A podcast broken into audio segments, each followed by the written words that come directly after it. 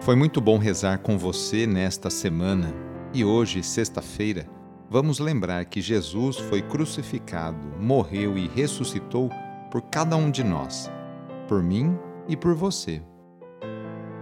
Iniciemos esta oração traçando sobre nós o sinal da cruz, sinal do amor de Deus por cada um de nós. Em nome do Pai, do Filho e do Espírito Santo. Amém. Nesta sexta-feira, dia 5 de novembro, o trecho do Evangelho é escrito por Lucas, capítulo 16, versículos de 1 a 8. Anúncio do Evangelho de Jesus Cristo segundo Lucas. Naquele tempo, Jesus disse aos discípulos: Um homem rico tinha um administrador que foi acusado de esbanjar os seus bens. Ele o chamou e lhe disse: Que é isso que ouço a teu respeito? Presta contas da tua administração, pois já não podes mais administrar meus bens. O administrador então começou a refletir: O Senhor vai me tirar a administração, que vou fazer?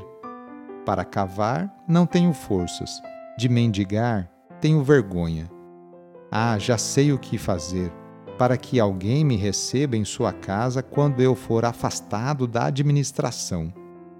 Então ele chamou cada um dos que estavam devendo ao seu patrão e perguntou ao primeiro: Quanto deves ao meu patrão? Ele respondeu: Cem barris de óleo. O administrador disse: Pega a tua conta, senta-te depressa e escreve cinquenta. Depois ele perguntou a outro: E tu, quanto deves? Ele respondeu: Cem medidas de trigo. O administrador disse: pega a tua conta e escreve 80. E o Senhor elogiou o administrador desonesto, porque ele agiu com esperteza. Com efeito, os filhos deste mundo são mais espertos em seus negócios do que os filhos da luz. Palavra da Salvação. Um administrador desonesto que age com esperteza sua desonestidade está no fato de esbanjar os bens do patrão, atitude de injustiça, é claro, e não propriamente na redução das dívidas. Tratava-se de uma comissão que lhe cabia por direito que ele poderia usar como bem entendia. O que se elogia em todo caso não é a desonestidade, sempre abominável, claro.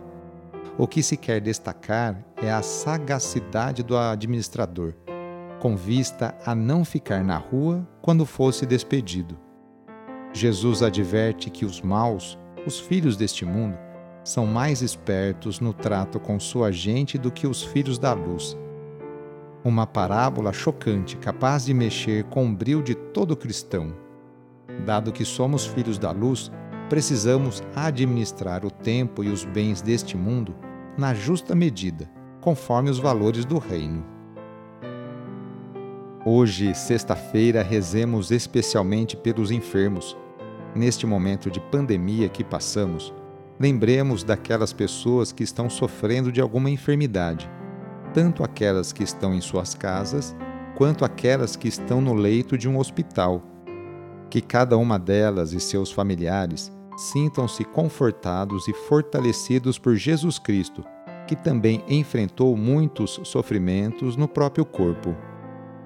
Caso seja possível, aproxime-se da pessoa doente, ou então lembre-se dela e reze junto.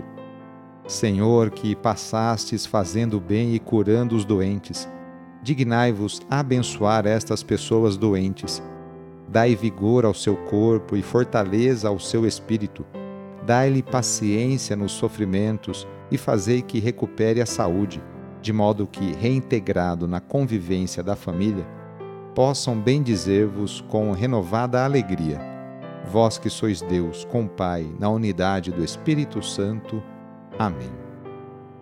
No final de mais uma semana, renovemos juntos nossa profissão de fé.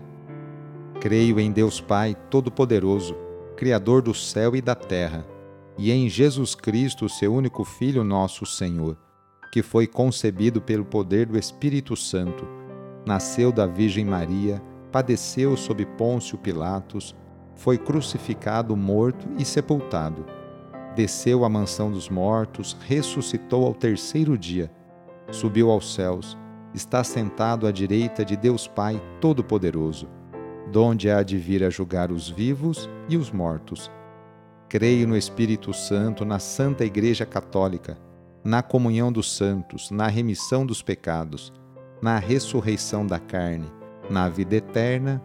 Amém. A nossa proteção está no nome do Senhor, que fez o céu e a terra. O Senhor esteja convosco, Ele está no meio de nós. Desça sobre você, sobre a sua família, sobre o seu trabalho e intenções a bênção do Deus Todo-Poderoso.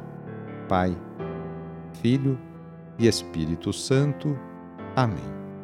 Sagrado coração de Jesus, fazei o meu coração semelhante ao vosso.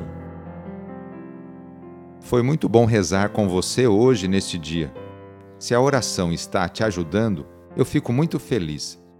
Então, que tal enviá-la para seus contatos? Familiares, amigos, parentes, conhecidos.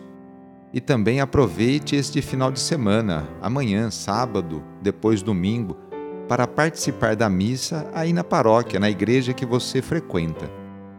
Sou o padre Edmilson Moraes, salesiano de Dom Bosco e moro atualmente em Piracicaba, no estado de São Paulo. Que Deus continue abençoando você e sua família. Abraço e até mais.